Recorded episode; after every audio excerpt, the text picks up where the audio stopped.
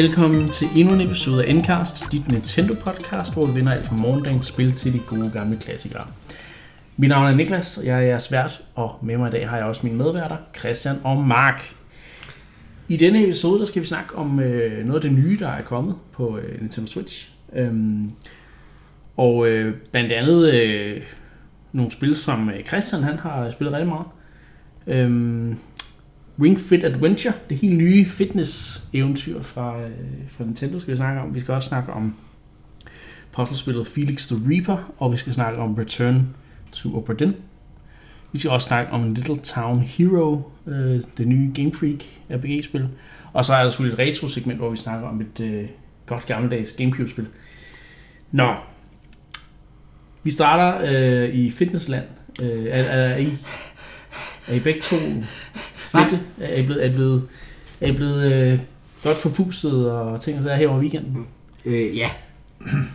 Og lidt øm i musklerne måske. Øh, øh, ja, det, det kan mærkes. Ring Fit Adventure er jo øh, det nyeste... Det er, det er lidt mere et spil, end det er et, en fitness-app den her gang, øh, i forhold til Wii, Wii Fit, så vidt jeg forstår. Ja, I forhold til Wii I Fit. forhold til Ja, Wii ja. Fit. For man skal ikke tage fejl af, at det er et fitnessspil med Nej. stort F. Okay. Øh, man får øh, som altid i Nintendo Fitness øh, apps spil, der får man noget udstyr. Ja. Og øh, Christian, fortæl lidt om, hvad, øh, hvad, hvad er det, hvad er det, Du, det gør? øh, du får en ring.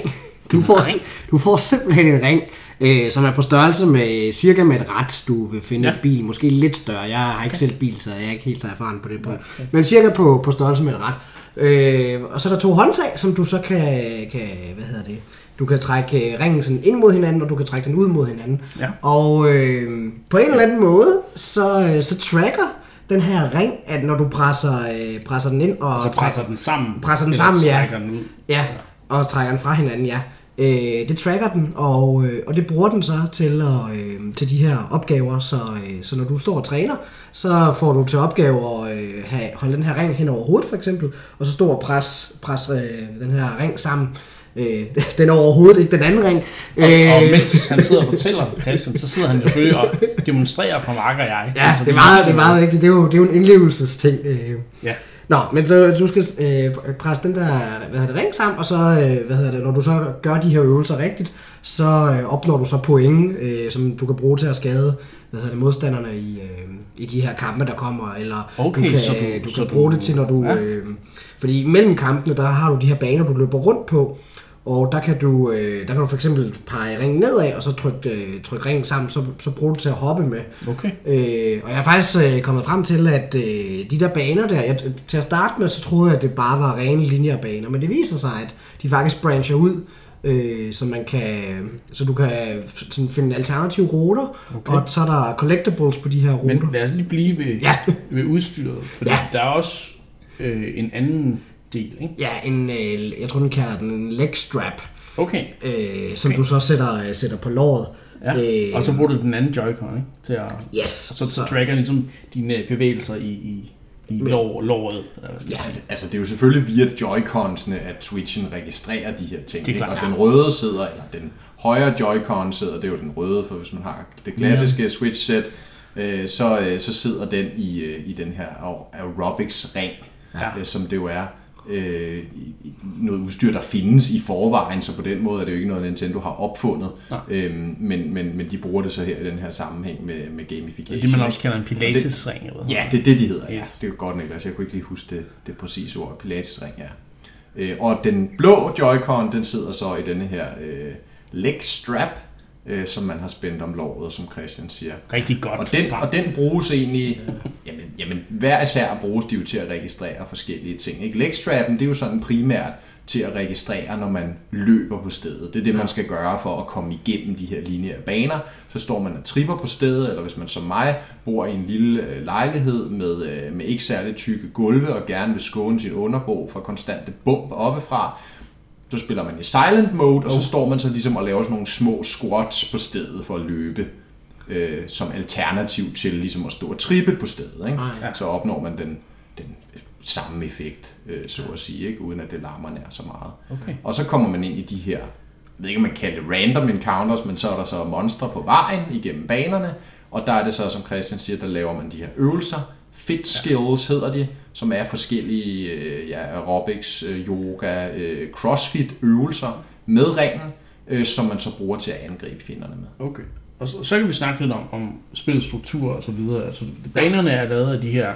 Det, det er sådan nogle veje, du løber på, Ja, og altså, til de her veje, der får du så random encounters. Ja, så, øh, okay. så til at starte med, så virkede det som om, at banerne, som jeg var inde på før, virker meget lineære. Altså, du kan Ja. kun, kun løbe fremad. Ja, okay. Øh, men det viser sig, har jeg så fundet ud af, at, øh, som jeg også var inde på før, ja, at, at det kan jo godt branche, branche sig ud. Mm-hmm. Øh, jeg fandt for, for eksempel ud af, at der er et sted, hvor øh, der skal man øh, hvad hedder det, tage tilløb, eller sådan komme op i, løb, komme op i høj løb, Ja. øh, og så springe på det rigtige tidspunkt, så kan du komme op på, øh, på en platform, øh, som så sådan, øh, hvad skal man sige, var en detur, hvor man så kunne få nogle collectibles, men så kommer man så tilbage til den egentlige rute bagefter. Så spillet trick, øh, altså det tracker også lidt, øh, hvor hurtigt du løber, ja, løber på stedet, eller squatter på stedet. Ja, du har to, øh, eller du kan sige, du har tre stadier. Der er selvfølgelig, du står stille, Ja. og så er der ligesom, at du, at du lunder, og Ja. så er der, at du sprinter. Okay. Og det er så bestemt af netop, hvor hurtigt du tripper, eller laver de her små squats ja. på, på stedet. Ikke?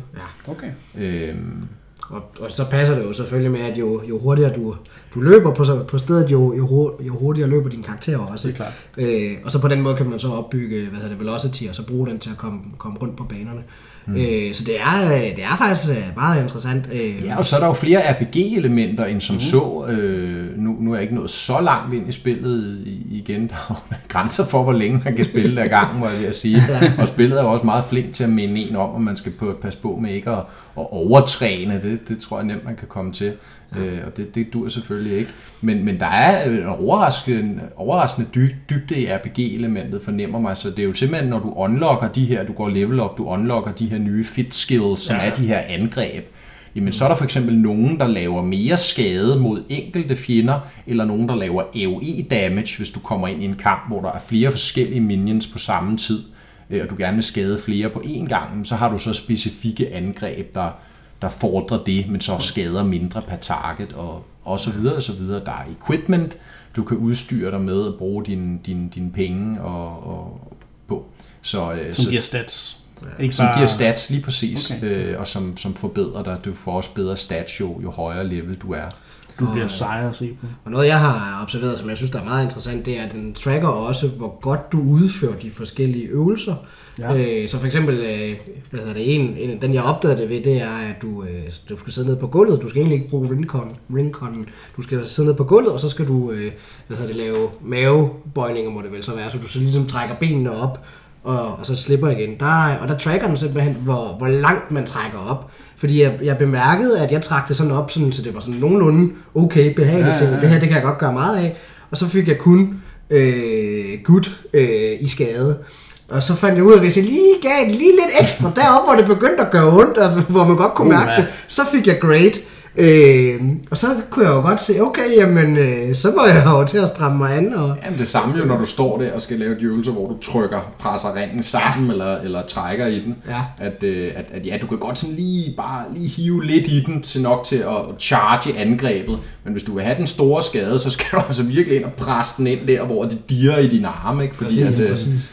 Fordi at det, det, det, det bliver så svært, ikke? eller hårdt for, for musklerne. Og øh, hvad hedder det? Og, og, og noget jeg nemlig synes, der er meget interessant ved det her spil, det er, som, som Mark var inde på, det er jo, det er jo fitness, hvad hedder det, gamifi, gamificeret. Øh, forstået på den måde, at øh, de her øvelser, du laver, når du har en, en combat, der, øh, der tager du dem i, hvad hedder det, i sets, øh, så du, så du har, laver den samme øvelse, øh, øh, hvad hedder det, x antal gange, afhængig af, hvad for en øvelse du, øh, du, øh, du har valgt.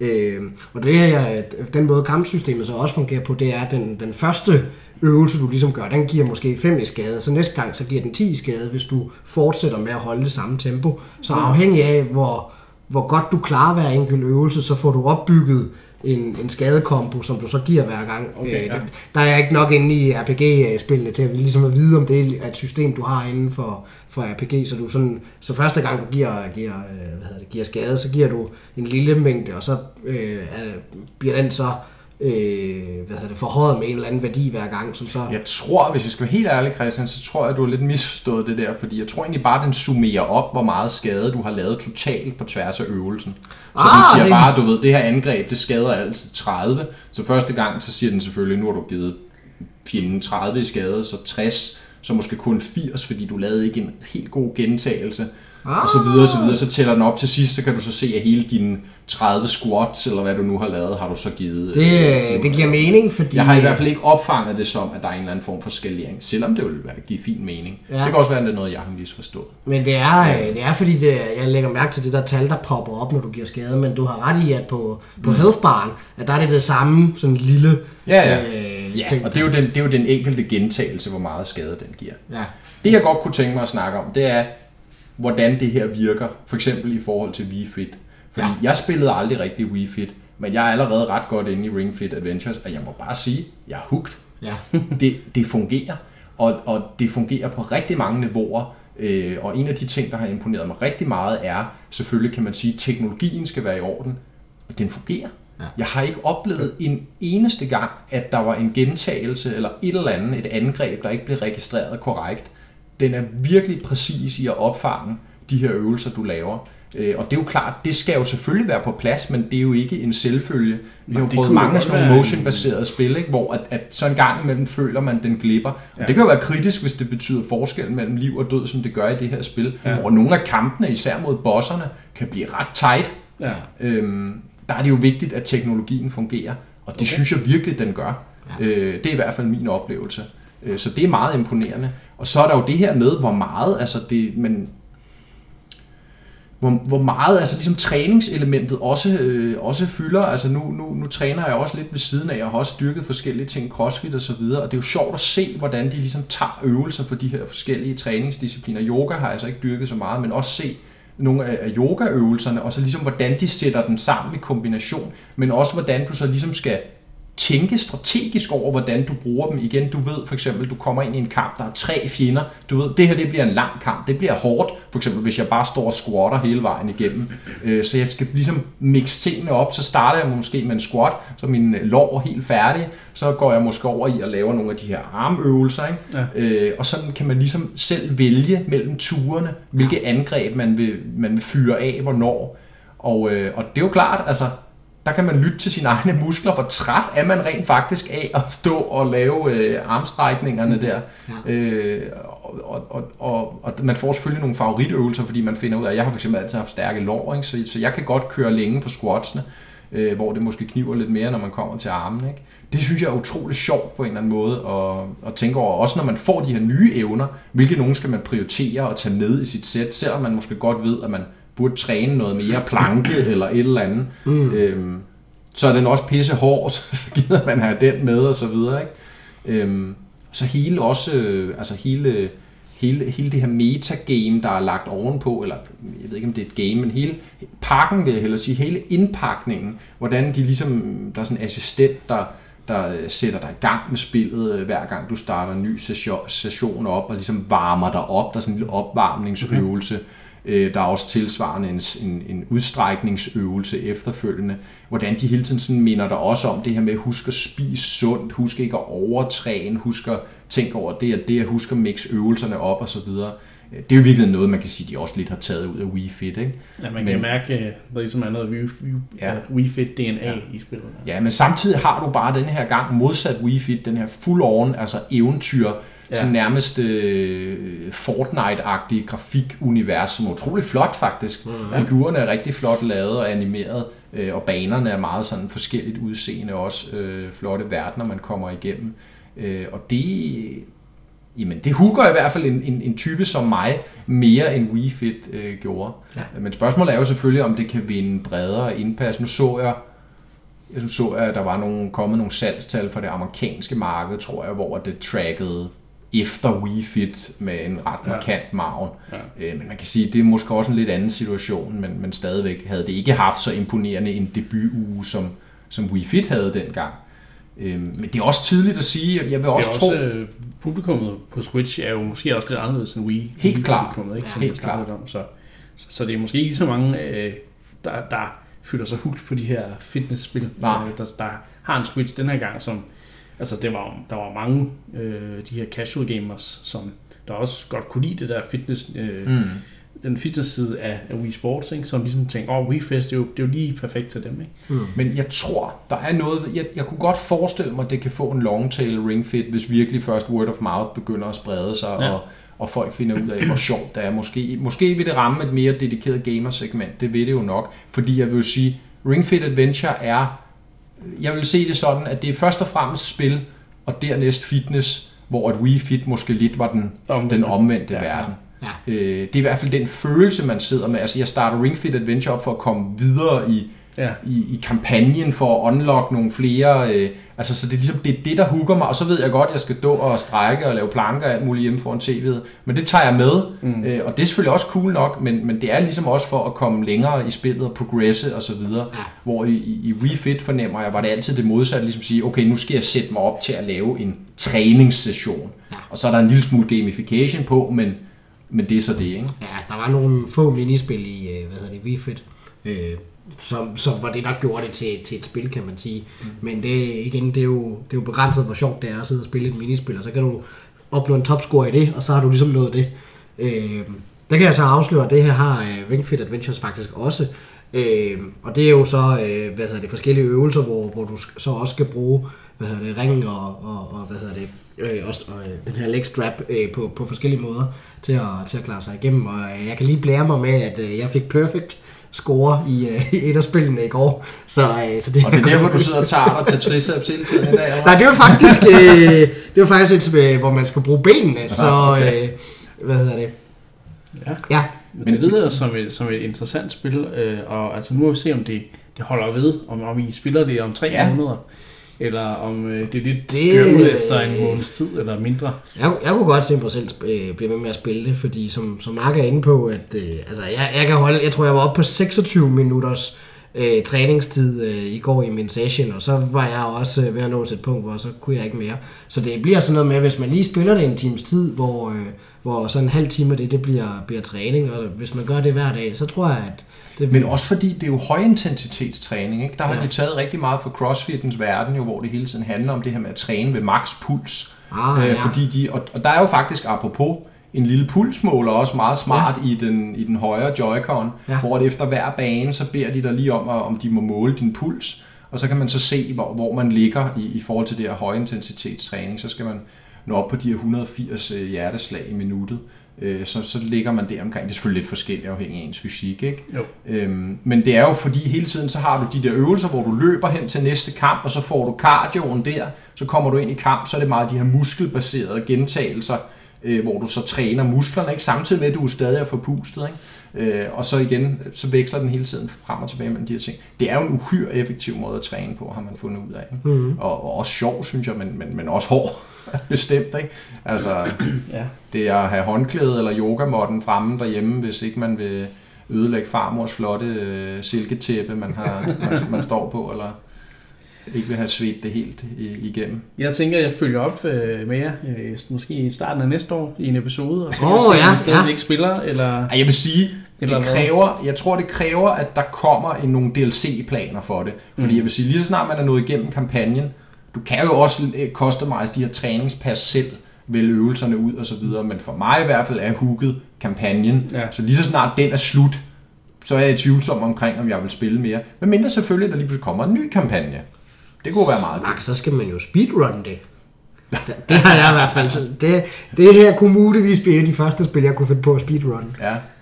Og det eneste speedrun, hvor at du rent faktisk... Skal løbe. Præcis. Det øh, vil da være sidste ord i den her snak. Nu har vi altså snakket rigtig længe om Ring Fit Adventure. Øh, vi det er også fedt. nå og snakke om nogle andre spil. Øhm, Christian, endnu et spil, som du har spillet. Ja. Øhm, et spil, som du egentlig insisterede på, vi, vi lige skulle snakke om. Øh, Felix the Reaper. Jamen, det er jo... Som øh, er et dansk spil. Ja. Øh, og det er et puzzlespil jo. Så derfor så er du... Jamen det er jo, øh, grunden til at jeg insisterede, det er fordi, at øh, jeg, jeg skrev til, øh, jeg kender Esben, som, som er en af hovedmændene, hovedmændene bag, bag spillet, og spurgte, ja. om jeg måtte øh, få lov at anmelde spillet, og det, øh, det gav han mig lov til. Øh, så jeg har fået en, øh, en key, som man kalder det, øh, til spillet. Så, øh, så nu kommer din anmeldelse, eller hvad skal sige? Ja, øh, men problemet er, at øh, nu er jeg jo en, en kender af, af må man puzzle sige. Genren. Øh, det vil man sikkert også vide, hvis man har hørt det her podcast. Og problemet er lidt med Felix the Reaper, at, at så meget bonger det ikke ud på, øh, på puzzle, øh, hvad hedder det, på puzzle gameplayet. Øh, det, det jeg godt kan lide, og det jeg sådan er på jagt efter et godt puzzlespil, det er sådan den der, det der øjeblik der, hvor du sidder og er sådan, det her det kan ikke lade sig gøre, det kan ikke lade sig gøre, og så får du en eller anden genial idé, og så indser du, oh, det kunne godt lade sig gøre, ah, øh, så du får det der, øh, hvad hedder det, Eureka. Øh, Eureka. Eureka, ja tak, jeg kan ikke snakke øh, græsk. Øh, det der Eureka, Eureka. Eureka, Eureka moment. det der Ikke ord, Europa, Christian, det er noget andet. ja, det ord der, øh, som betyder, at jeg fandt det på græsk, så vidt jeg øh, har rese- researchet mig til. Anyway, Jeg ved det ikke. det Det lyder øjeblik, plausibelt, jeg køber den. Ja. det, det øjeblik, det som folk også i mere dansk tale kalder for aha-øjeblikket, det er det, jeg er på jagt efter. Og dem, dem er der desværre ikke så mange af i, øh, i, i Felix the Reaper. Hvad der til gengæld er rigtig meget af i Felix the Reaper, det er, at øh, der er rigtig meget fokus på, på karakteren, og på, øh, på stemningen og på universet. Om du siger karakteren, så må det jo være det, som spillet hedder. øh, Den, øh, den som spillet opgave efter Felix. Ja, The Reaper. øh, så, så, øh, så settingen for spillet, det er, at øh, du spiller Felix, som er The Reaper, altså døden, ham som er står for at slå folk ihjel. Så spillet går egentlig ud på, at du kommer ned på de her små baner, og så handler det ofte om, at du skal enten fra A til B, eller få et objekt fra A til B, og når du har gjort det, så får du så, det, det, det resulterer så i, at der er nogen, der dør. Okay. Øh, og, og øh, det bliver så øh, resulteret med nogle, øh, nogle cutscenes, som med dødssekvenser, der er Final Destination værdig, vil jeg sige. Så, øh, så øh, hvad hedder det?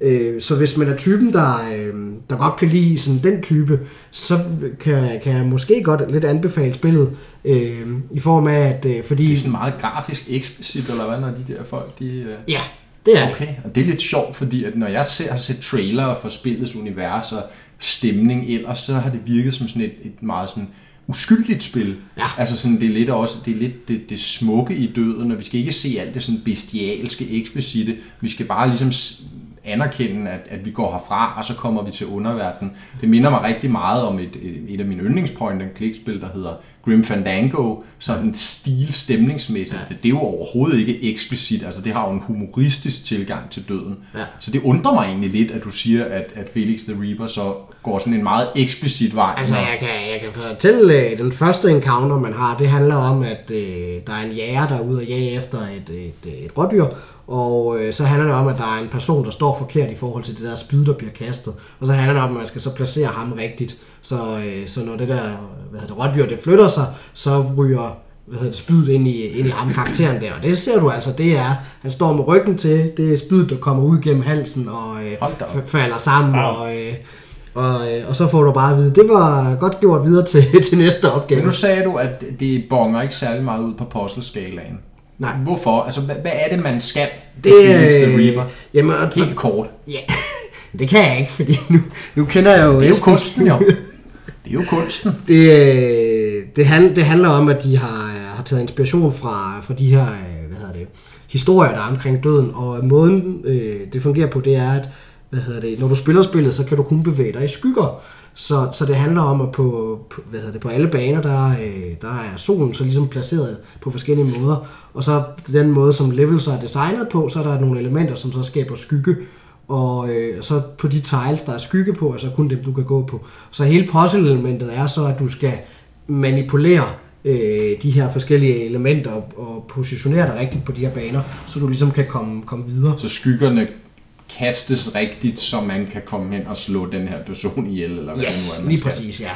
ja. Øhm, og problemet er, grund til, at det ikke, øh, ikke bonger ud på, på sådan, aha, det er, at det bliver meget hurtigt sådan, øh, sådan sidder sidde og fidle, eller sådan sidde og fnider med, og sådan lige at stå det rigtige sted, og så lige dreje på det rigtige tidspunkt, og så videre, så videre, fordi øh, hvad hedder det, måden du styrer på i spillet, det kan jeg også lige fortælle, øh, det er, at øh, du styrer ikke Felix selv, du styrer en, en markør, sådan ligesom øh, du vil gøre med en mus, og så styrer du så bare den med, øh, hvad hedder det, hvad hedder det, med venstre, øh, pil, eller hvad hedder det, kontrolstik, den fører du så rundt på den her bane, og så kan du så øh, tage nej. øh, hvad hedder det, sådan ligesom markere, så det, så det er, øh, hvad hedder det, hvad skal man sige, den, øh, sådan en museinterface, de har overført til Switchen. Det lyder ikke særlig fedt.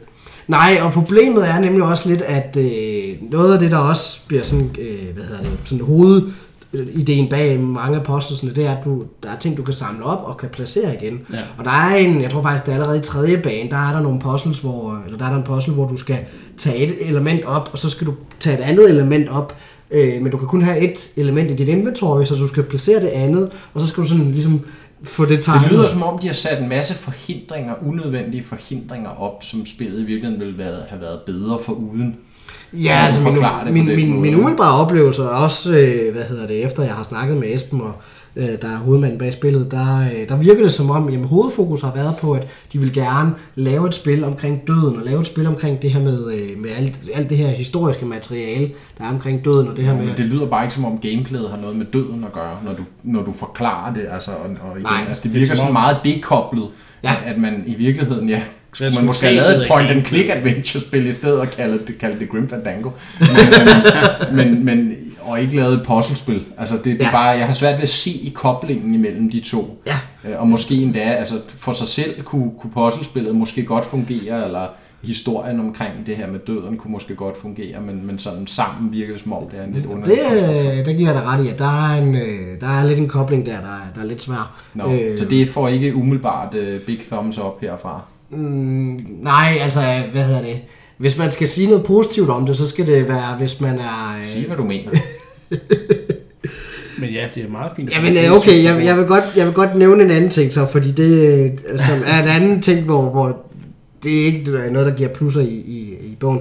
Eller, øh, til at starte med, så øh, den måde, det fungerer på, det er, at alle baner har, hvad skal man sige, sådan tre mål, eller sådan tre achievements. Du, kan, sådan, du skal klare banen på x antal sekunder, eller du skal klare banen på x antal øh, øh, felter, du har placeret, eller du må kun dreje solen x antal gange, osv. osv. Øh, og hvis du så klarer alle de her tre mål, så lukker du op for en, øh, jeg tror, de kalder det en hardcore edition af, af hver bane.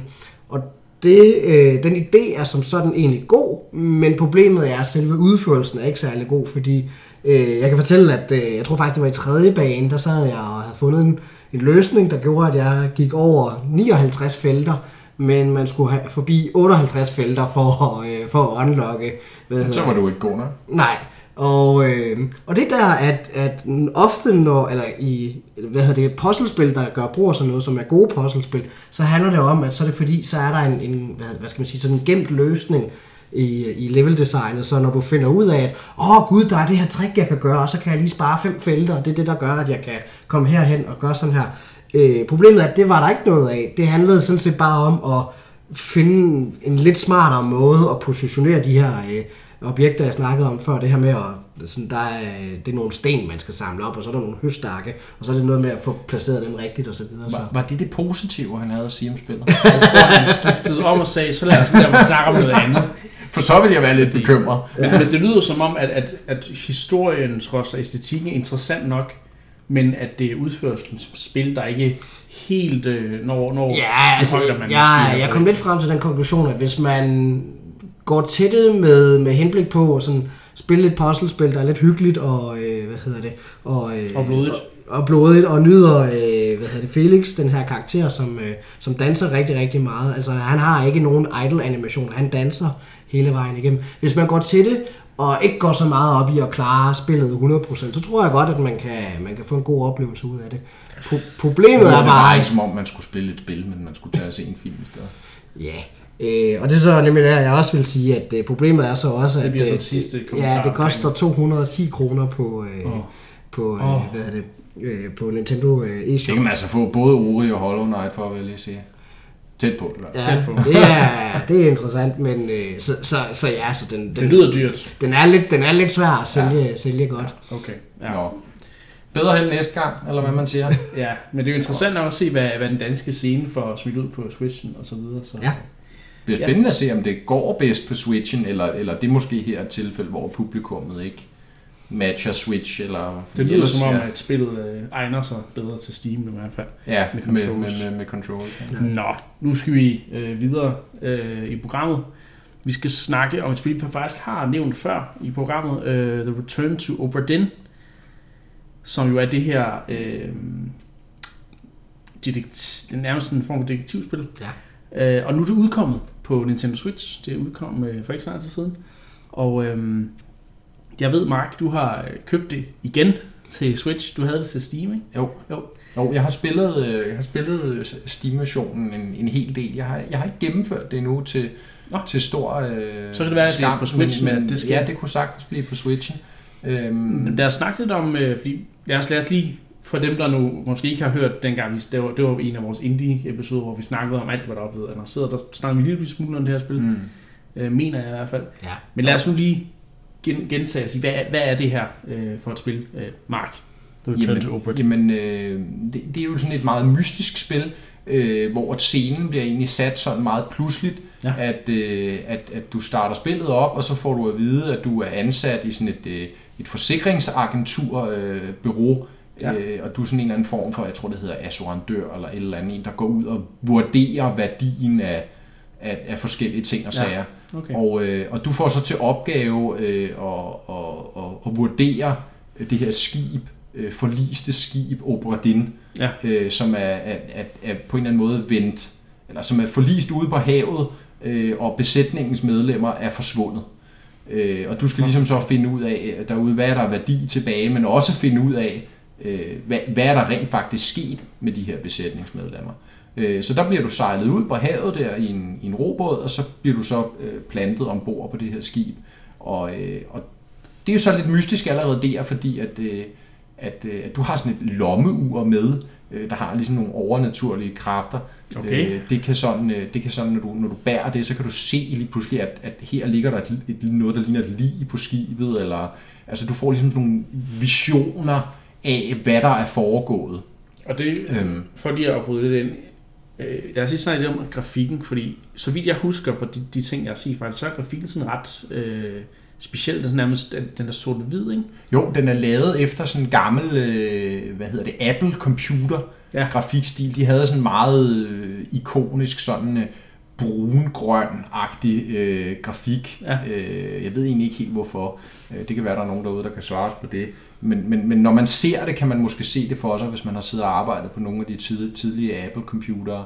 Øhm, og der, der er det lavet i den grafikstil. Øh, så, så ja, der er, ikke, der er ikke farver i. Det har fuldstændig den her øh, brå, øh, gråbrune Ja, tone. Ja. Øhm, men, men man kan tydeligt se, hvad der er, fordi ellers er, deta- er, er grafikken rimelig detaljeret. Ja.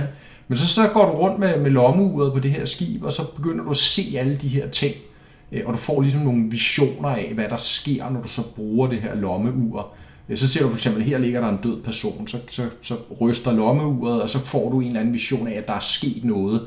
Så på et eller andet tidspunkt øh, har der været nogle besætningsmedlemmer, der er kommet op til kaptajnens øh, kahyt, eller hvad pokker det hedder. Jeg er ikke så bevendt på skibe.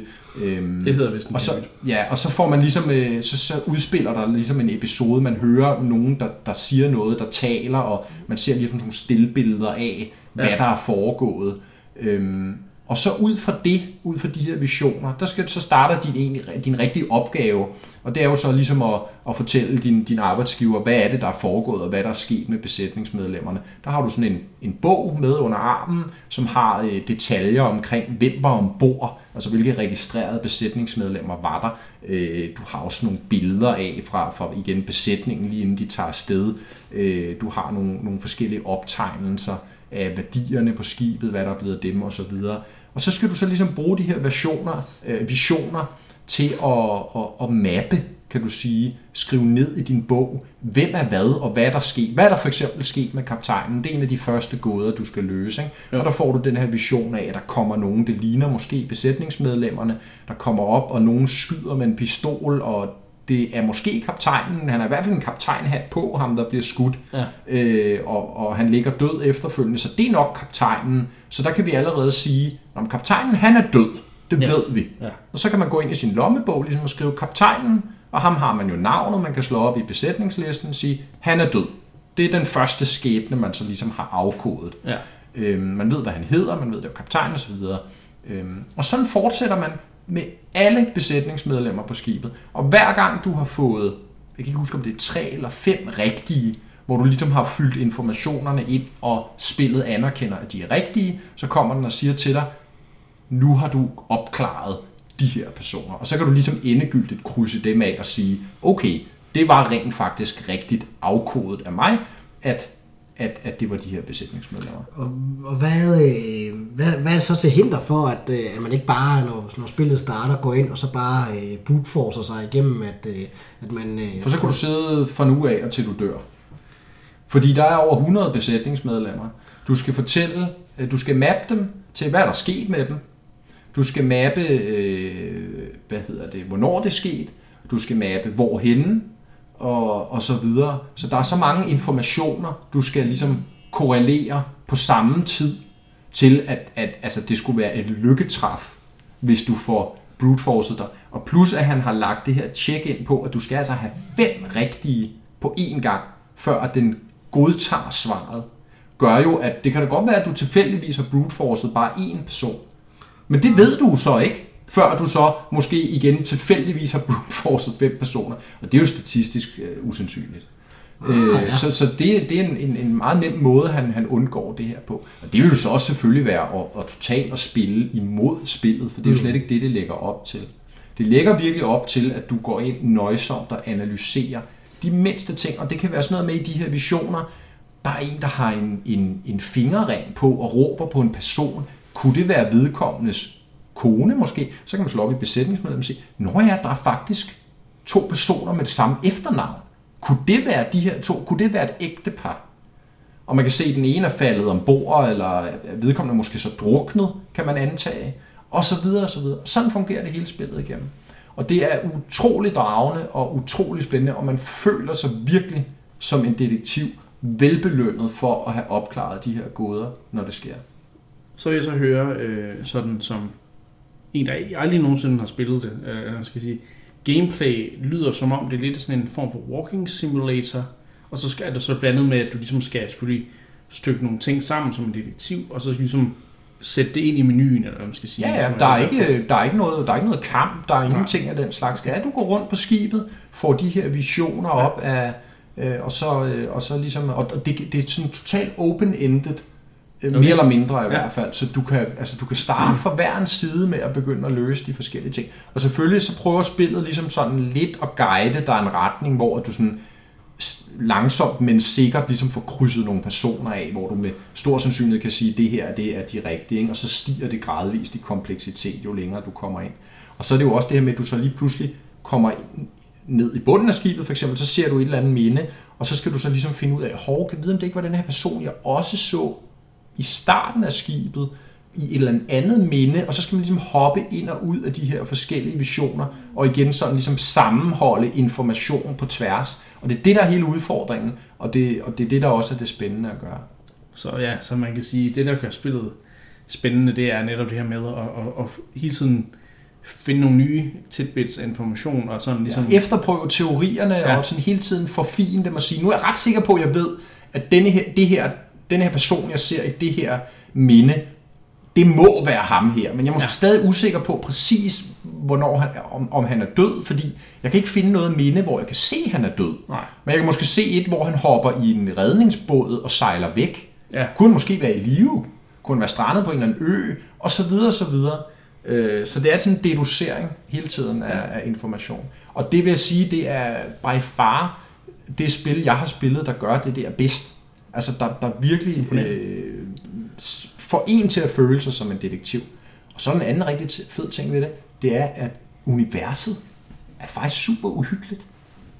Øh, fordi, som, som jeg også sagde, egentlig når man lige sådan starter op, så tænker man, nå okay, men det her er måske sådan bare et realistisk univers, og det bliver også præsenteret som om, at jeg kan ikke huske, om det er 1800-tallet eller et eller andet, det foregår, men og det er et rigtigt sted i verden og sådan noget, så man tænker, nå okay, men der er ikke sådan noget hokus pokus i det her spil. Men så kommer man ret hurtigt ind i et minde, og så er der lige pludselig tentakler, der kommer op af vandet, og ja. altså, så er der lige pludselig uhyggelige øh, fiskevæsener, måske et eller andet ja. meget besynderligt. Mm-hmm. Øh, og det bliver sådan meget levende fortalt i de her minder, selvom det ikke sådan er film, der afspiller, så er der de her stillbilleder, og så er der noget dialog, man kan høre nogen, øh, der ligesom har været på den her situation, måske har, er blevet forbløffet over, at der kommer tentakler op af vandet, og ja. en er blevet grebet og ved at blive knust, og nogen prøver at redde ham. Altså, de er sådan meget, fantasien ligesom dækker hullerne ind her, og gør det sådan utrolig imponerende ved bare at have de her sådan det er jo nærmest nogle dioramaer nærmest, kan man sige, du selv kan gå rundt i og ligesom betragte, hvordan jeg igen den her tentakel kommer op og klynger sig rundt om skibet og får fat i en eller anden og brækker masten i forbifarten og så videre, ikke? Øh, Så det er sådan meget levende, øh, og, og som jeg siger også sådan uhyggeligt univers faktisk, og, og, og der er ligesom lag på lag der, der er spændende at rulle, rulle, øh, rulle af. Det lyder super spændende. Jeg kunne godt være fristet til faktisk at, at få fat i spillet. Øh, Den her jeg har ikke spillet på Steam. Her. Det er et af de mest originale Og puzzlespil, apropos. så den sidste jeg har ting spillet i mange år. spillet. Hvordan kører det på Switch? Det kører fint. Ingen problemer. Nej, altså som sagt, grafikken er jo lidt primitiv, men, Ja. men eller sådan æstet. Nej, det er forkert at sige. Grafikken er ikke primitiv. Grafikken er faktisk ret detaljeret, men, men, men, men man kan sige, den har en meget sådan simpel æstetik på en eller anden måde. Øh, Det er måske den bedste måde, jeg kan formulere det på. Så det er ikke et super krævende spil, og det gør jo også, at Switchen kan fint køre det. Ja. Man kan vælge mellem nogle forskellige settings, hvor man kan få lidt flere detaljer, men så gør de, i modsætning til mange andre spil faktisk, at så indsnæver de bare billedet. Så hvis I forestiller jer, at der kommer sådan en ramme rundt omkring billedet, så i stedet for at det fylder hele dit tv, så fylder det måske kun 80% eller et eller andet. Ikke? Ja. Ja. Så er de jo så skåret nogle, nogle pixels fra, kan du sige, Ja, ja. og deraf kan de så rendere det billede lidt mere detaljeret. Ah. Og sådan er der nogle forskellige settings. Det var jo en ting, man havde meget tilbage i 90'erne, især på computer. Ja. Ja, Det her med, at man kunne simpelthen reducere billedstørrelsen, så der var færre pixels og rendere den meget sjov ting. Øh, Men det, men det måske igen lidt for retrohooket i spillet, Ja. ja. har de valgt den løsning til performance-optimering.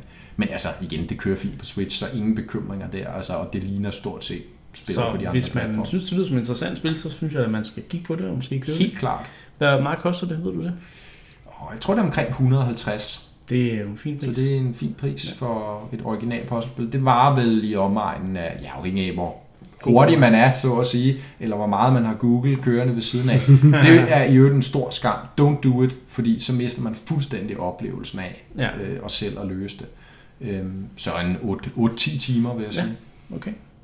Uden at du egentlig har gennemført det, men, men Ja, Det er det, det sådan er sådan cirka det, estimeret ud fra, Ja. ja. hvor meget jeg selv har spillet, og ligesom okay. Okay. ved, hvor mange chapters jeg er nået igennem. Ikke? ja, ja. Okay. Også hvad jeg hører andre sige. Vi skal lige hurtigt øh, vende et til spil, inden vi går over til retro-segmentet. Øh, Little Town Hero, Game Freaks nye øh, RPG-spil, der er udkommet på Switch. Øhm, Hurtigt, siger du? ja, så hurtigt vi nu kan, fordi øh, vi har allerede brugt rigtig meget tid. Nå, ja. Øhm, og vi skal også nå et retro-segment. Det er jo... Men Little Town Hero. Øh, Christian sidder og peger på Mark, og det er fordi, igen, er det et spil, jeg regner med, Mark måske har spillet. Det har jeg. Jeg har ikke selv spillet det, men jeg har været interesseret i det, fordi jeg er jo jeg er RPG-fan, men jeg har så bare i sidste ende alligevel tænkt, ah, der er et eller andet ved spillet, der ikke lige, der, der er et eller andet, der mangler, der er et eller andet, der ikke lige helt tiltaler mig. Mm. Måske, Mark, kan du få mig overtalt. Ja. Det har Øh. øh, Mark en øh, ufattelig god evne til, har jeg, har jeg hørt. Måske, men det- jeg Jeg har har jo ikke... hørt det her. Fra The Patrick Bay. Han var overhovedet ikke hooked på øh, Pik- øh, Detective Pikachu-filmen, og så hørte han dig snakke Nå. rigtig godt om den. Og så Okay. gik han fra at være, jeg skal overhovedet ikke se den til, jeg skal se Ja. den. Og men jeg sætter jo også lidt, øh, hvad kan man sige, min, min credit på spil, ikke? fordi at det, hvis, der, hvis Ja. der er et fejlskud i bøssen, nu, nu, nu så jeg shout-out til Jonesy derude, at han, han hopper muligvis også på The Impossible Lair, Ja, øh, ukulele, så øh, nu håber jeg, at det lever op til forventningerne, ellers så, oh, ja, det er rigtigt. så sidder jeg jo med håret i postkassen som en, der varmt anbefalede det. Nej, sådan er det jo, altså. Men Det er det, er jo det, er jo, det er jo folks meninger, og vores meninger er forskellige, så Little Town Hero. ja. Os Men vi skal, vi skal lige, jeg tænker, vi lige skal have noget baggrundshistorie Ja, på Little okay. Town Hero, ikke? Fordi Ja, det er jo Game Freak, som du siger. Dem kender vi jo for at lave Pokémon. det gør vi. Men en gang imellem, så laver de noget andet. Øh, jeg kan huske, der var et sjovt spil på 3DS, der hed Harmonite, sådan et rytmespil, Ja. RPG-rytme, et eller andet. Men det er som om, at deres andre spil bliver aldrig sådan Nej, de så bliver aldrig... populære. Nej, og det er jo... Okay, hvad, hvad er chancen også for Ja, det, ikke? men- men, men- men, men ja, altså, Jamen, jeg forstår, hvad du siger, ikke? Ligesom når man siger, oh, det er et spil, ja. Ja. Nintendo har udviklet. Mm. Man siger ikke, uh, det er et spil, Game Freak har udviklet. Nej. Øh, Men, men altså, det var jo... Øh, det, jeg har indtryk af, som jeg husker det i hvert fald, da det blev annonceret, øh, er det et års tid siden, E3 sidste år eller sådan noget, ja, det mener at, også. at, øh, at, at der var sådan en ret god respons øh, på det fra, fra sådan øh, communitiesne derude, øh, gamerne grafikken, derude. øh, Grafikken så super hyggeligt ud, og sådan noget. og sådan en lille smule Studio Ghibli over det. Ja. Øhm, Det er Nino Kuni, faktisk. Ja, præcis. Øh, som jo er Studio Ghibli, så, Ja. ja. så det giver jo god Det er jo- mening. Øhm, Perfekt. så. Og, øh, og, og gameplayet virkede sådan meget unikt og anderledes. Noget med, at man er sådan en, øh, en, en landsbyhelt, men ikke sådan et klassisk rollespilregime, man, men man selv... bruger ikke våben som sådan til at kæmpe med, har jeg forstået. Det er noget, man skal bruge idéer eller sådan noget mærkeligt. Ja, lige præcis. Og så øh, man skal også, man, man, man går ikke ud og angriber ting, man forsvarer altid den der landsby, ikke? Er det ikke sådan? Jo, Jo, super. Så, Ja. så er jeg med. Ja, så er du med. Og så er det jo som om, at der egentlig har været ret god hype omkring spillet, eller sådan øh, omtale af spillet. Ja. Øh, helt op her ind til tæt på launch, og så lige pludselig så kom det jo bare. Jeg kan også Så- fortælle, på Indklub, der har folk, hvad jeg har læst af kommentarer og ting og sager, der har folk været sådan, okay, det, det er sgu spil, Ja. Som der godt kunne være interessant. Men Ja. så kom det. Så kommer det lige pludselig her i en tætpakket periode, og så er man måske alligevel også blevet sådan lidt, ah, der har også været nogle lidt lunkne anmeldelser derude. Så da jeg gik ind til det, var det også sådan lidt, hmm, det her det kan virkelig gå begge veje, tror jeg. Hvad for en Øh. vej er det så gået? Stik imod min forventning er det gået den positive vej. Uha, Ja. det er stort set... Jamen, jeg er meget positiv for tiden. Jeg er meget positiv for tiden. Ja, jeg, jeg forsøger at arbejde på mit ego, men ikke altid være den gamle supermand, jeg kan I nok høre. Ja, Men, øhm, men det er gået den positive vej. Øh, og lad mig forklare hvorfor, eller det kan egentlig opsummeres ret kort. Øh, det, er, det er kampsystemer. okay. Øh, jeg synes virkelig, at de har fat i noget her, der er, som du siger Niklas, meget unikt og meget øh, nyskabende. Og det er jo altid dejligt som en, en, en gavet spiller, der har spillet det meste, var jeg ved at sige, at prøve nogle ting, der sådan fundamentalt set er anderledes. Ligesom før vi snakkede Obra Dinn, det minder ikke rigtigt om, om andre spil, selvom vi kalder det et detektivspil. Og her vil jeg sige, Little Town Hero, jo, det har en masse RPG-troper med, altså strukturen er den samme. Mm. Du er i en landsby, så kan du rundt få quests, så er der side quests, så kan du få øh, nye skills og så videre, gå level op. Alt det der er der. Men når du så kommer i kamp, så er det det her med, der kommer en eller anden stort monster bullerne ind i landsbyen. Du er en lille knæk, der gerne vil være soldat, men, men og så, så vokser du så ligesom langsomt i, ja. I, i graderne, kan man sige. Ikke? Øh, Men, men det er hele tiden monster, der angriber de her byer, og så skal du så forsvare dem. Og det gør man så, som du siger, Niklas, ved at have idéer. Ja. Og det er sådan hele tiden, du der starter det turbaseret, så starter en ny runde op, og så tænker din, din hovedperson, han tænker ligesom på nogle idéer. Ja. Jeg kan lave et, øh, og det kan være rimelig traditionelle angreb, noget med at hoppe hen og slå på fjenden, ja, okay. eller det, de hedder forskellige ting. Og hver idé har ligesom en attack power og en defense power. Mm. Og så har de en kost for, hvad de koster at lave. Okay. Og så for hver tur kan du ligesom bruge for x antal point. Så laver du en idé om til en handling. Det koster de her point. Og handlingerne kan du så rent faktisk bruge til at udkæmpe den her tur. Ja. Og der er det klart, der går der, din fjendens handling op imod din handling. Og så sammenligner de simpelthen attack og defense power, og så siger den godt, du havde to i attack, fjenden havde en i defense, så slår du hans move. Mm. Tilsvarende havde han en i attack, du havde to i defense, så han slår ikke din move. Så ødelægger du hans handling, men du beholder din egen. Okay. Hvis du ødelægger alle fjendens handling i en tur, eller selv for din ødelagt, så får du en attack opportunity. Så er fjenden eller dig selv ligesom blevet sådan disarmed, eller hvad man skal Ja, sige. ja. Og så kan du så reelt set gøre skade. Okay. Øh, Og så skal du opnå det her et, et par gange, og så vinder du kampen. Det, der er rigtig sjovt, det er, at så har de så alle mulige andre måder, hvorpå kampsystemet bliver manipuleret. Så kan du ligesom øh, swappe rundt i de her idéer, ved for eksempel at gå et andet sted hen og kæmpe. Ja, så i slutningen af hver tur, Der sidder en NPC forskellige steder i den Ja, her land. i slut, mappet betyder noget, din placering ja. på mappet betyder noget, så efter hver tur, så skal du rykke dig. Okay. Og så ruller man en terning, med mindre man har brugt en ability, der gør, at man kan selv bestemme, hvor man vil flytte hen. Det er ret powerful. Så slår man en terning, og så rykker man ligesom derhen. Og så afhængig af, hvor du er på mappet, så kan det være en fordel eller en ulempe. Og det kan fx være en fordel, hvis der står en, øh, en, en, en, en ridder for byen også, og han kan så hjælpe dig i den runde, du står på det felt. Så kan han gå ind for eksempel og booste din, give dig en ny idé, Ja. eller booste en af dine handlinger, så du får endnu mere attack power til at slå fjendens. Og sådan fortsætter det frem og tilbage. Man rykker rundt på mappet, man får nogle idéer. Øh, man, man, man, strategien består jo i virkeligheden i at, at, at regne ud, hvilken kombination af idéer, handlinger skal jeg bruge på en tur, for at desarmere fjenden, så jeg kan gøre skade. Ja. Okay. Det er der, al kompleksiteten ligger. Ja. Øh, regne ud, hvis han bruger den her handling, så skal jeg bruge den handling, fordi den kan lige akkurat overleve hans angreb, samtidig med, at den ødelægger hans. Det vil sige, at jeg kan bruge den igen i næste runde, uden at skulle betale for den. Og så videre, så videre. Sådan er der en masse kompleksitet i kampsystemet, og der er jeg blevet super positivt overrasket over, hvor meget kompleksitet der egentlig er, og hvor, og hvor sjovt det er hele tiden ligesom ligge og, og sætte de her strategier øh, sammen, dine her kombinationer Ja. af idéer og handlinger, Det lyder for at gøre skade på interessant fjenden. øh, alternativ til, til, hvad kan man sige, de klassiske japanske rollespil. Ja, ja. Så ja, Der vælger du bare hele tiden de samme angreb, og så, og så, og så går du over. og så er der en historie, tænker jeg.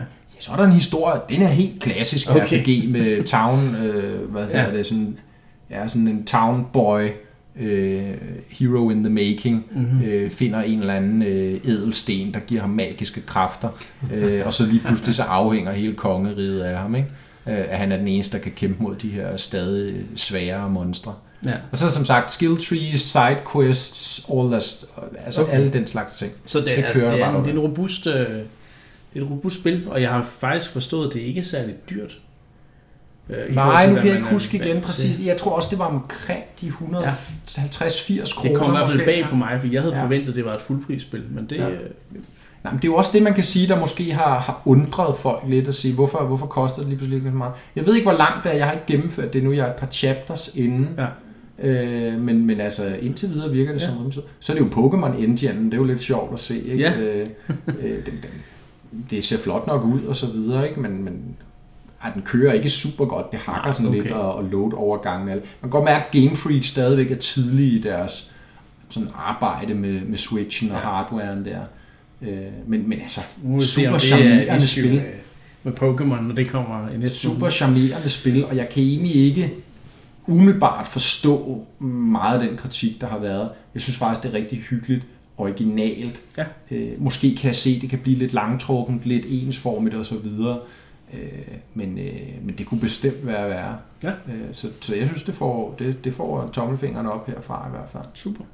Det er jo, jeg er ikke blevet overbevist helt, Nej, men, men, øh, men det er jo fedt, at, at øh, der Ja, findes men, men, nogle men, øh, men gå ind og se nogle videoer af, af især kampsystemet, fordi ens, ens glæde af spillet kommer virkelig til at afhænge af, om man, om man kommer, altså man kan gå op i det, og Ja. man synes, det er interessant. Øhm,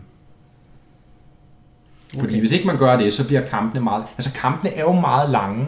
Det er jo ikke sådan i klasse, ligesom i andre klassiske rollespil, at så er der hele tiden en random encounter her og der, og så varer de måske kun et minut, og så har man tæsket fjenden med de samme angreb, som man hele tiden bruger, ja. fordi man ved, det er det optimale. Ikke? Her er det, er, det, er det sådan få udvalgte, men større kampe, der måske tager 10 minutter, kvarter, 20 minutter, hvor det frem og tilbage og rykke rundt på mappet og bruge idéerne og så videre, så videre på de rigtige tidspunkter. Ja. Sørge for, at man ikke går tør for idéer, så taber man også kampen. Ja.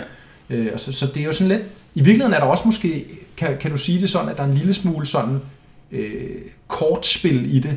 Altså de her kortspil, Hearthstone og så videre.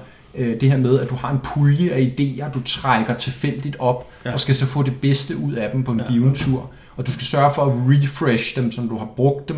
Så skal du ligesom bruge noget, nogle bestemte point for at få dem tilbage, så ikke du ender med at stå helt uden idéer, for så, taber man. Så hvis der sidder nogle, nogle øh, kortspilsfans Ja. derude, så kunne det være, at det Ja. ja. lige var Det er en interessant, på en eller anden måde lidt hybrid genre, men alligevel helt sit eget, vil jeg sige. interessant. Jamen, Og så er det jo med, sjov lille detalje, musik af Undertale, Det er skaberen Toby Fox. Det er rigtigt. Og jeg vil sige, inden man hyper sig helt op, Det er ikke det nye Megalovania ej, det er ikke det nye Undertale soundtrack. Nej. Det virker måske lidt som om, han har været lidt bundet af, at, at, at, at Game Freak, den kontrakt, han har været Ja. i, at han sikkert har, de har sikkert bedt ham om, at han skal lave musik, der ligesom er på den her måde, fordi Mm. det er det, der passer ind i et traditionelt øh, japansk rollespil. Ja, Ja. Ikke? Så det lyder rimelig meget som alle andre japanske ja. rollespil. Så der er ikke, det er ikke sådan unikt. på Nej, det har, man fornemmer ikke rigtig hans DNA, synes jeg, Nej, okay. i det. Øh, Men Ja. det er fint nok, altså det er fint nok. Ja. Så skal vi altså videre til retrosegmentet. Øh, og i den her episode, der skal det altså handle om en god gammel, øh, hvad jeg vil kalde en Gamecube-klassiker. Ikke sikkert, at alle er enige med mig. Pikmin. Bum, bum, bum, bum. Og øh, det er jo et af um, Shigeru Miyamotos projekter igen. Ja. Øh, Fra det ene, hvad er det, øh, Wii Music, som vi snakkede om ja. I forrige episode, til et andet. og man må, man må sige, Pikmin var for mig langt mere øh, succesfuld, end, end Wii Music var. Ja, ja. Øhm, I Pikmin, der øh, spiller du som øh, Captain Olimar, der øh, er ude at rejse i rummet, og så strander han øh, på den her ukendte planet. ja han bliver skudt ned af en, eller han flyver ind i en meteor, så vidt jeg husker, og ja. så nødlande på en... Men så strander han også. Ja. ikke? Ja, fint. Godt. Fint, det er fint lige at få det... det Nej, fordi det, det har jo en indflydelse på gameplayet, som du så kommer til nu. ja, det gør jeg jo. Eller skal jeg... Øh, Nej, det skal du ikke. Nu har I snakket rigeligt i den her episode. Nu skal I lige hvile stemmebåndene en lille smule, så indtil vi kan ja, snakke mere om Pikmin. I Pikmin spiller du som Captain Olimar, der, der efter at være ramt af en met- meteoride, strander på en, øh, en ukendt planet, øh, hvor det virker som om, der ikke er nogen øh, mennesker eller andet øh, civilisation af den, den slags, øh, man kender. Nå, hurtigt finder man sig ud af, øh, fordi at man jo øh, lige pludselig har et øh, rumskib, der går i stykker, og det vil sige, at mange af de der systemer, som der helst skal virke, når han er ude i rummet, de virker lige pludselig ikke. Så han skal ud øh, og finde, også, ja, også noget med, at der faktisk er dele, der er øh, råd af hans rumskib og ting og sager, som, som han så ligesom skal, skal have lokaliseret og have fundet. Nå, men Captain Olimar, han øh, finder hurtigt ud af, at han er altså ikke alene på den her planet. Der er altså livsformer derude. Nogle af dem er ret farlige. Det er sådan nogle store mariehøn øh, ting, der æder alt. Og øh, der er forskellige andre fjender også. Men, men den anden livsform, han så møder, det er øh, Pikmin-livsform, som han så navngiver dem. Og det er de her små øh, plantelignende væsener, som der er lidt ligesom, at du, du gror en blomst, så er det pigments, de bliver også groet på den måde, du ligesom planter dem, og så, øh, ja, så spiger de, og så skal du ligesom trække dem op af jorden, øh, som er den her klassiske, øh, hvad kan vi sige, øh, ikoniske mekanik fra, fra Pikmin, hvor øh, Olimar går hen og trækker ham op af jorden, og så har han sådan en lille, lille her af Pikmin efter sig. Kan du sige lyden? Eller sådan noget. Noget i den stil. Næsten pikker, pikker. Øhm, gameplayet er jo det her, øh, hvor du, det er sådan en top-down strategy, øh, real-time strategy spil faktisk, øh, hvor du skal øh, via C-stikken, mener jeg, øh, kan du vist nok styre, øh, hvor pigmentsene går hen og sådan noget, og hvad, og hvad for nogle objekter de interagerer med. Nu, nu skal jeg passe på, at jeg ikke blander det sammen med de senere spil i, øh, i, i serien, men jeg mener også på Gamecube'en, at du styrer øh, pigmentene sådan. Ja, du, du styrer dem vel ikke direkte, vel? Du giver dem kommandoer. Ja. Så du har ligesom sådan en ring, det der hvis du, ja, som du siger, real-time strategy. Ja. Hvis det havde været på PC, var det jo en musemarkør, ikke? Men det har du ikke på en... Ja, på jeg en, mener også, du på en- kan sætte dem sådan til at gå rundt om et objekt. Jamen det er jo så ved, at du så markerer det objekt, så Ja, jeg husker det. Og så Ja. ligesom siger, interager med det her. Ja, og så ved okay. de ligesom, at okay, så det betyder, det at man skal interagere med mariehønen, det betyder, at de Ja. skal gå hen og slå på den. Ja, Ikke? ja, ja. Det, man skal interagere med et eller andet, en eller anden lille mønt eller sådan noget, det betyder, at de skal gå hen og samle den op Du, og du så kan videre. give dem commands på den Ja. ja. måde, men jeg, nu, nu må brugerne derude sige, at jeg er helt forkert på den, men man kan altså også mere directe dem i forhold til, hvad de skal gøre, mm. sådan så du bare kan sige, jeg, jeg står ved siden af det objekt, jeg bruger en eller anden knap til at få dem til at gå hen og gøre noget af det objekt. Det er også, øh, igen, det er jo et retro-segment, så, så det der med at lige huske alle detaljerne, det er sgu øh, noget svært noget, fordi jeg, jeg blender det jo sammen. Jeg har jo spillet Pikmin 1 og Pikmin 3, øh, som kom på Wii U, tror jeg nok. Mm. Anyway, også for det. Jo, det er Wii U. Ja. Pikmin 3 er Ja. Wii U.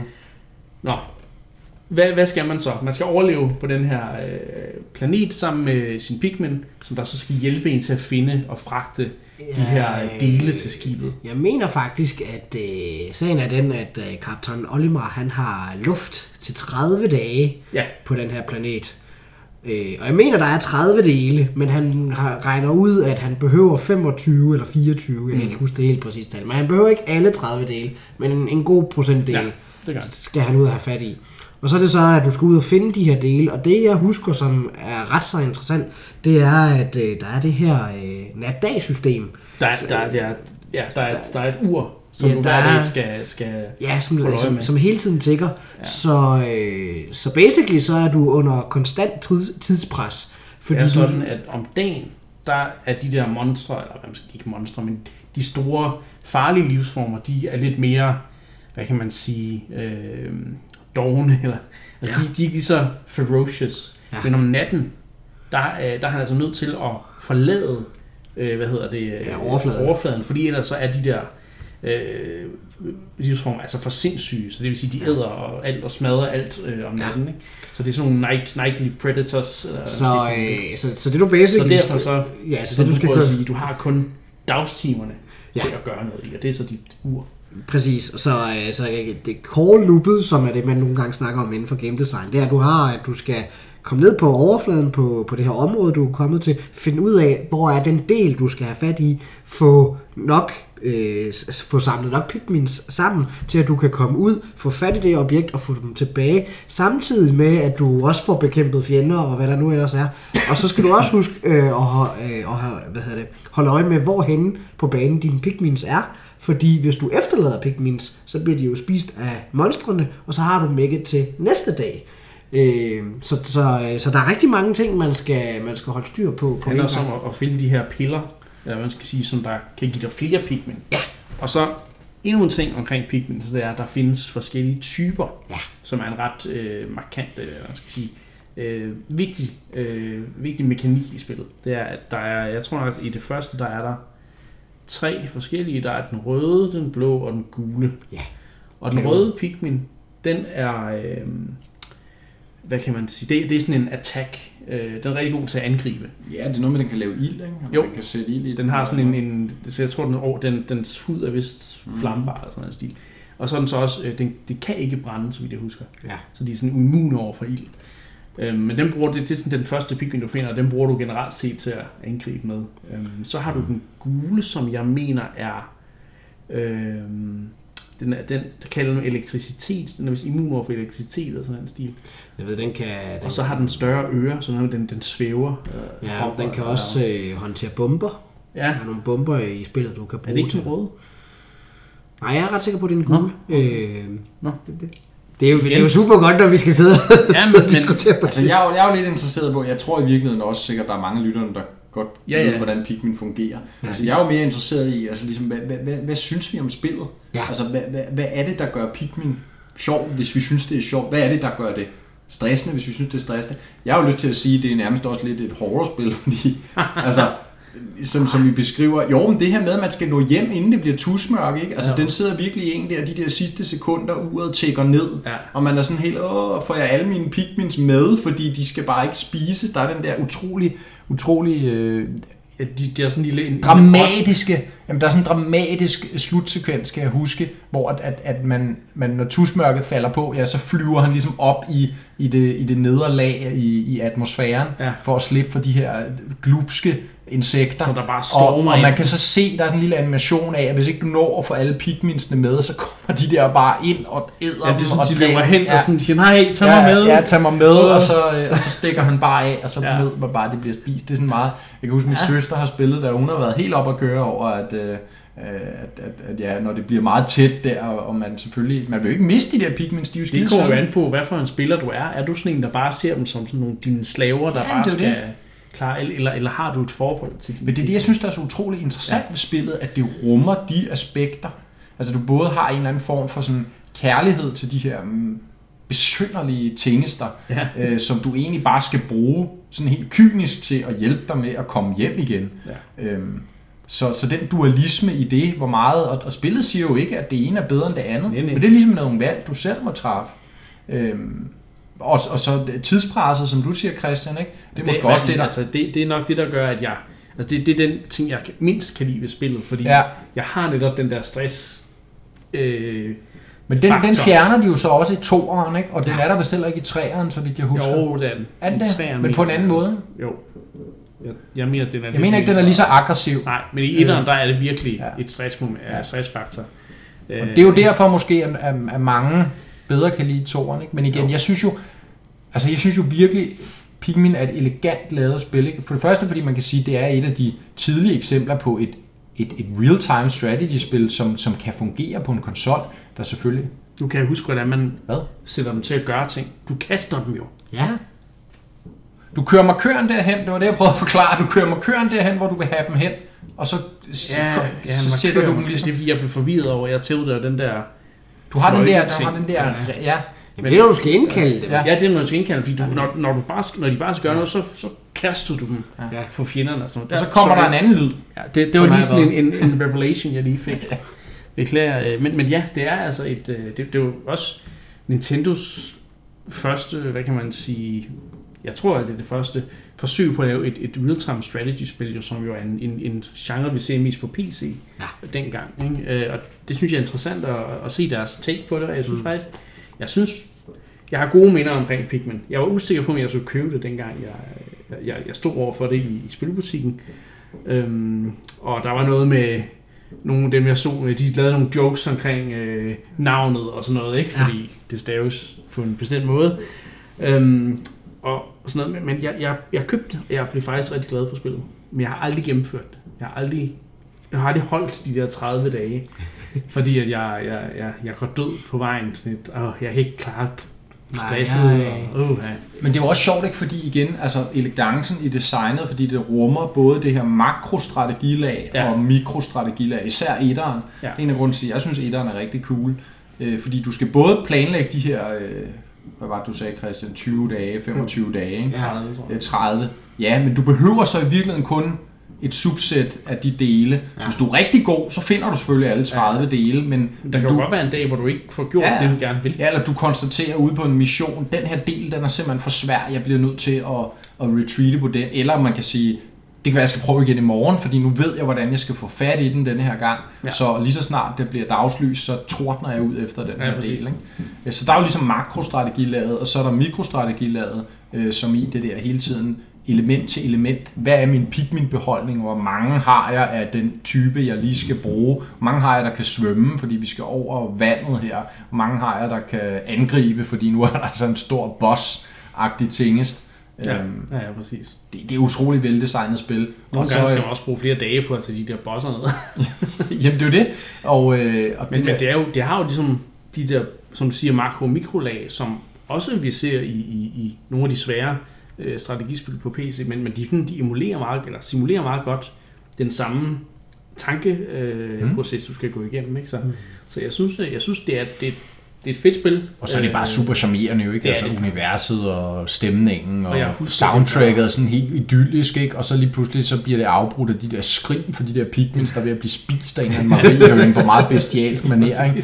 Så dun, dun, dun. Og det er et af de, jeg husker, at det er et af de flotteste spil, der var til Gamecube, Ja. fordi den jo prøvede at lave, at vise, at det er jo som om, at den her ø, planet er nærmest, at du er en miniatyrperson i sådan et, øh, Ja, nat, skoven. bare sådan et skov, naturområde, øh, sådan, så, så den prøver at vise svampe og skovbund og sådan nogle ting på en rigtig, rigtig flot måde. Det synes jeg at huske, at Gamecube formåede at gøre rigtig godt. Ja, og igen, dens, dens vandeffekter Ja, ja, var det var- imponerende for sin tid. Ikke? Så der er masser af det, også sådan små bække og... Ja.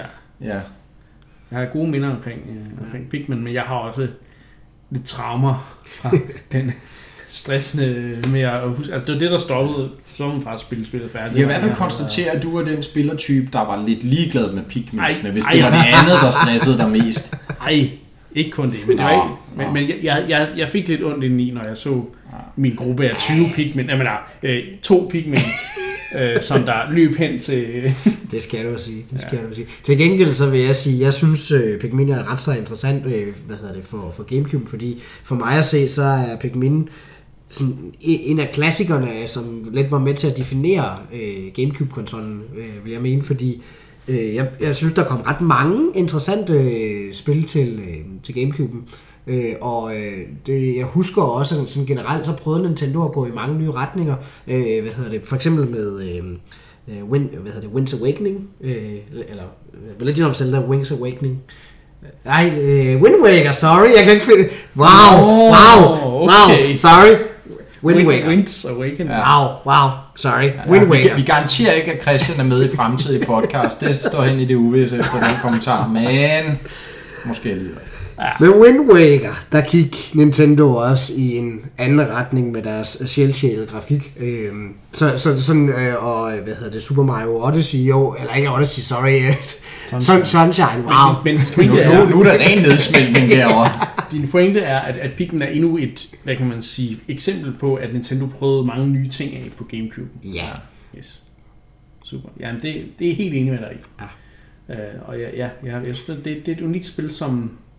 Ja, jeg synes også, der har været nogle, nogle folk, der har efterspurgt Pikmin 4 på Switch efterhånden. Altså, der er også noget der er gået rygter om, at det var i udvikling og sådan nogle ting. Men ja, nu må vi se, om, om der kommer et nyt Pikmin-spil til Switch, og om de formår at gen, genskabe, eller gen, genopfinde øh, formularen. Ja, det, Men nu synes jeg, jeg ved godt, der er meget at snakke om med det her spil, men, men vi har snakket rigtig længe nu, og, og nu skal episoden altså... Jeg tror, jeg skal hjem og sove, så jeg kan snakke Det tror jeg bedre. også, fordi at, øh, der er noget med nogle titler der, nogle spiltitler, der ikke helt, øh, helt fungerer. Men øh, ja, tak for, til mine medværter for at øh, være så øh, på i dag. Øh, det, er jo, det er jo nogle spil, jeg ikke selv har spillet. Det er meget det, vi har snakket om. Så derfor prøvede jeg lidt at få fyret en masse ting ind i Pikmin, fordi ja, så kunne jeg også få, noget, øh, få sagt noget klogt. Anyway, øh, jeg er slutten her. Tak fordi I lyttede med, og vi lyttes ved næste gang.